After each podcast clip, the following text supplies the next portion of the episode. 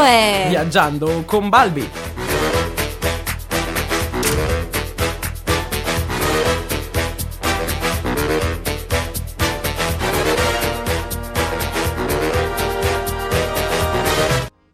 Salve a tutti cari radioascoltatori, io sono sempre Balbi e sono qui in studio con con sempre Celine. la mia caporedattrice. Bene, siamo pronti quindi per una nuova puntata di Viaggiando con Balbi. E allora iniziamo e dimmi un po' di che cosa si parla oggi, Balbi? Allora, oggi parleremo di, come sempre, tre temi molto interessanti e saremo proprio in viaggio perché partiremo da Las Vegas, ma non per i casino, eh. Poi, perché qua c'è Celine che già è pronta a ballare sul tavolo e Mi sono illusa. parleremo poi dell'evoluzione dei motori, E infine del futuro delle macchine autonome, giusto? giustissimo.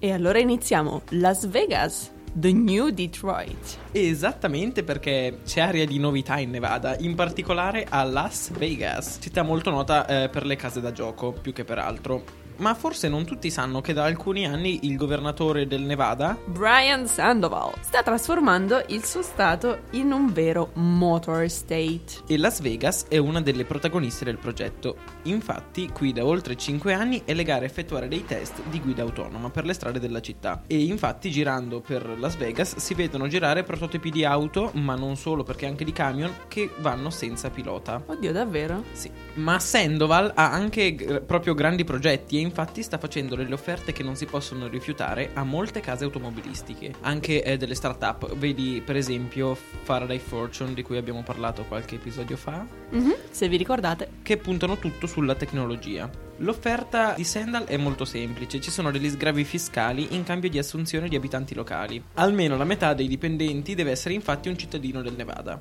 Mm, Quindi appunto è un piano anche Sì. strategico, diciamo. sì, sì. L'offerta è ancora migliore se il costruttore produce auto elettriche, come appunto Tesla oppure Faraday Fortune, perché il Nevada è uno stato molto ricco di litio e come tutti quanti sanno il litio è un materiale che serve per fare le batterie. Ma spiegami un attimo perché allora abbiamo detto The New Detroit, per quelli che non lo sanno. Beh, perché Detroit è stata da sempre la Motor City, la città appunto che ha piazzato la sua economia soltanto sul campo dell'auto Mhm. e quando questa è venuta a mancare si sono visti i risultati e adesso eh, appunto questa bandiera toccherà a Las Vegas a quanto pare grazie appunto al governatore che sta spingendo molto verso questo settore Esatto, quindi Las Vegas viene a rubare, diciamo, a accapararsi il monopolio della produzione automobilistica.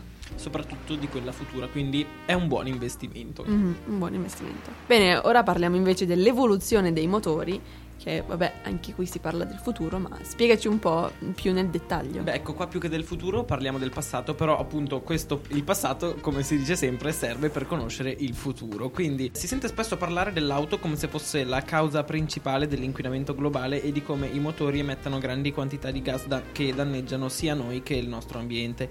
Negli Stati Uniti è stata effettuata una ricerca in cui si analizzano gli ultimi 40 anni di dati sull'inquinamento e si è scoperto che le emissioni delle automobili e dei veicoli commerciali si sono più che dimezzate e negli ultimi 10 anni sono diminuite di ben il 21%. Lo stesso vale per i consumi che si sono ridotti del 26% soltanto dal 2005. Sempre negli Stati Uniti, nel 1975 il consumo medio di un'auto era 17,4 litri per 100 km e 411 grammi di CO2 al chilometro, mentre nel 2015 era di 8,3 litri per 100 km e di 194 grammi al chilometro. Quindi si può vedere come si siano oltre dimezzati i litri necessari per percorrere 100 km e stesso discorso per le emissioni di CO2. Quindi alla fine tutte queste leggi restrittive sulle emissioni comunque fanno il loro effetto. Certamente perché appunto uno non può omologare una- un'autovettura a un certo eh, livello Mhm. se non sta a determinate regole e questo chiaramente ha degli effetti molto evidenti e misurabili proprio anche a livello di dati, quindi è proprio una cosa pratica e la tendenza è molto chiara e potrebbe trovare conferma anche in Europa dove le leggi sono più severe e le cubature sono più ridotte rispetto a quelle degli Stati Uniti e questo abbassa ancora di più le emissioni.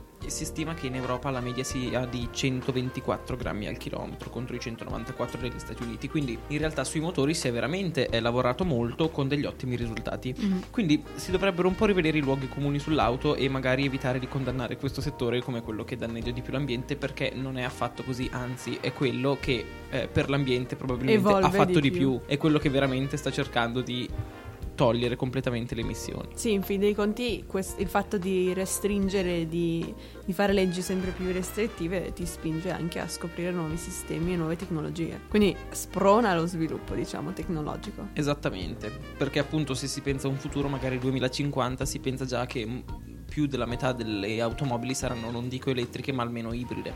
Mhm. C'è sempre uno sviluppo in questo senso. Giungiamo quindi al nostro ultimo tema, vero Balmi? Esatto, purtroppo siamo già quasi alla fine. E il tema è il futuro autonomo, ovvero il futuro delle macchine autonome che guidano, beh, lo sapete tutti cosa vuol dire autonomo, che guidano da sole. Esattamente, sull'auto autonoma si sentono molte voci e si calcolano molti dati, per esempio si sono dette cose come la durata del viaggio diminuirà del 40%, ci saranno 30.000 morti in meno ogni anno, eccetera, eccetera, tante di queste cose molto molto teoriche, ma di fatto non si può ben sapere. Ma eh, prima che tutto questo futuro roseo si realizzi, bisogna ancora risolvere diverse questioni non solo tecnologiche. Un'accurata ricerca del Boston Consulting Group, ha trovato i principali problemi che sono ancora da risolvere. Cyber Security. Esatto, questo è uno dei problemi forse più grossi perché vanno scongiurati gli attacchi informatici, perché in questo caso le conseguenze potrebbero essere alquanto devastanti. Se una persona malintenzionata prende il controllo di uno o più veicoli potrebbe essere effettivamente un'ecatombe. È vero, non c'avevo... E pensa per esempio i camion che trasportano Cose esplosive, sì. i soldi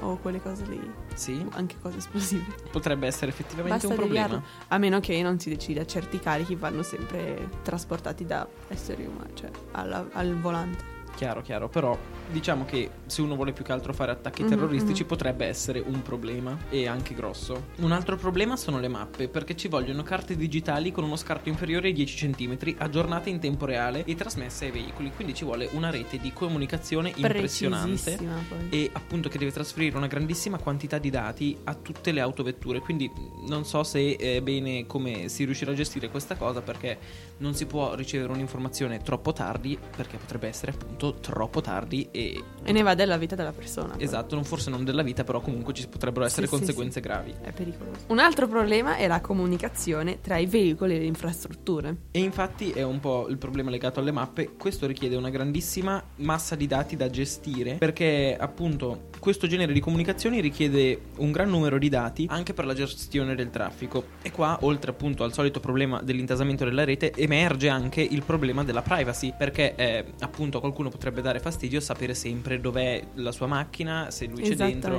Boh, sinceramente per la gente normale che magari Beh. non ha niente da nascondere, però può dar fastidio. cioè, è vero, capisco. è vero, se non hai niente da nascondere, comunque. Però comunque è giusto che alcuna gente non voglia essere tracciata così 24 ore su 24, perché in fin dei conti è, ve- è quello che succederà. Ognuno potrà sapere, beh, con, determinati, con, con determinate conoscenze in informatica, soprattutto, immagino, potrà sapere qualsiasi cosa.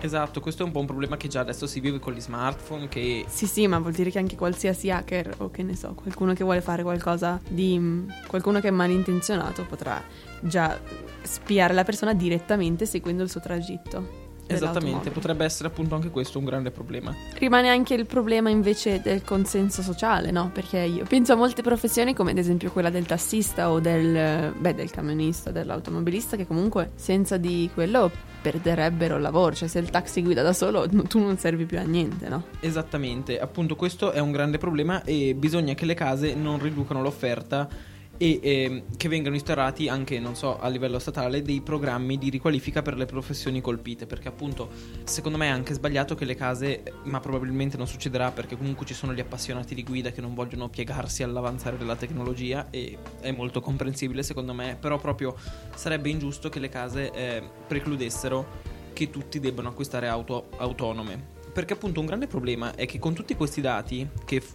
ci forniscono le auto autonome alle aziende, ci saranno proprio interessi economici a vendere soltanto auto autonome, perché tutti ci guadagnano, tutti meno ovviamente chi compra, però potrebbero essere molti interessi in questo senso e può essere un po' un... Esattamente. E poi rimane un ultimissimo problema legato a queste auto autonome che vanno da sole e sono le regole. Giustissimo, perché bisogna fare ordine tra normative e più che altro fare chiarezza tra i problemi. Quello più import- importante riguarda la responsabilità. Se si fa un incidente, di chi è la colpa?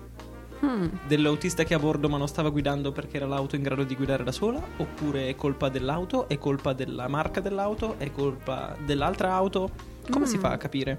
Beh, ti risponderebbero che le auto autonome forse non faranno incidenti perché sono programmate apposta per non farli. Esattamente, però come tutti sappiamo anche i computer e queste cose sono programmati per funzionare, ma succede, è già successo a tutti almeno una Che volta nella vita, sbaglino. che non funzionino come Mhm. dovrebbero e quindi in tal caso come si, la- si dovrebbe sbrigare? Mhm. Questo è uno dei grandissimi problemi, ma non è solo questo, perché ce ne sono moltissimi che derivano da questo e altri invece più che altro di tipo assicurativo e quindi andranno riviste proprio le definizioni. Ad esempio, automobilista adesso è colui che guida, ma quando l'auto guida da sola, l'automobilista in realtà che cos'è? Perché poi tutte queste cose di diritto sono dei cavilli che si vanno a prendere su tutte queste cose Mhm. e non hai usato il termine giusto e quindi sarà un bel problema. Beh, alla fine se io sono in un'auto che guida da solo sono un passeggero, no? Anche se l'auto mi appartiene.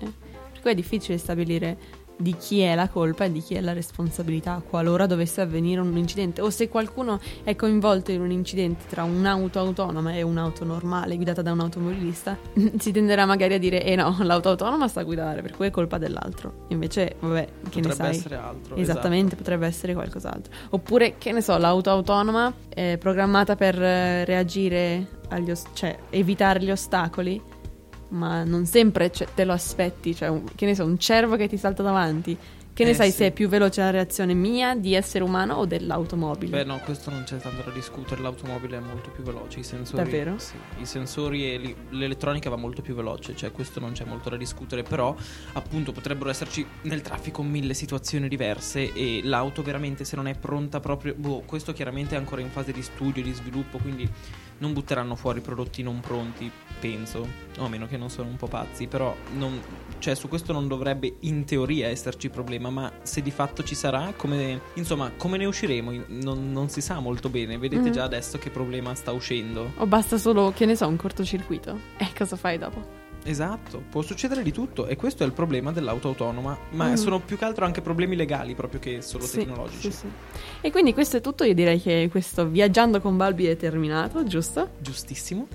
E beh, niente, noi vi diamo appuntamento al mese prossimo. Esattamente al mese di marzo. Vi ricordiamo che potete ascoltarci sul sito di Nettune, ascoltare tutte le rubriche precedenti e vi auguriamo una bellissima giornata. Esatto, buona domenica da Viaggiando con Balbi, Balbi e Celine. Ciao, ma ciao, Ciao. ciao!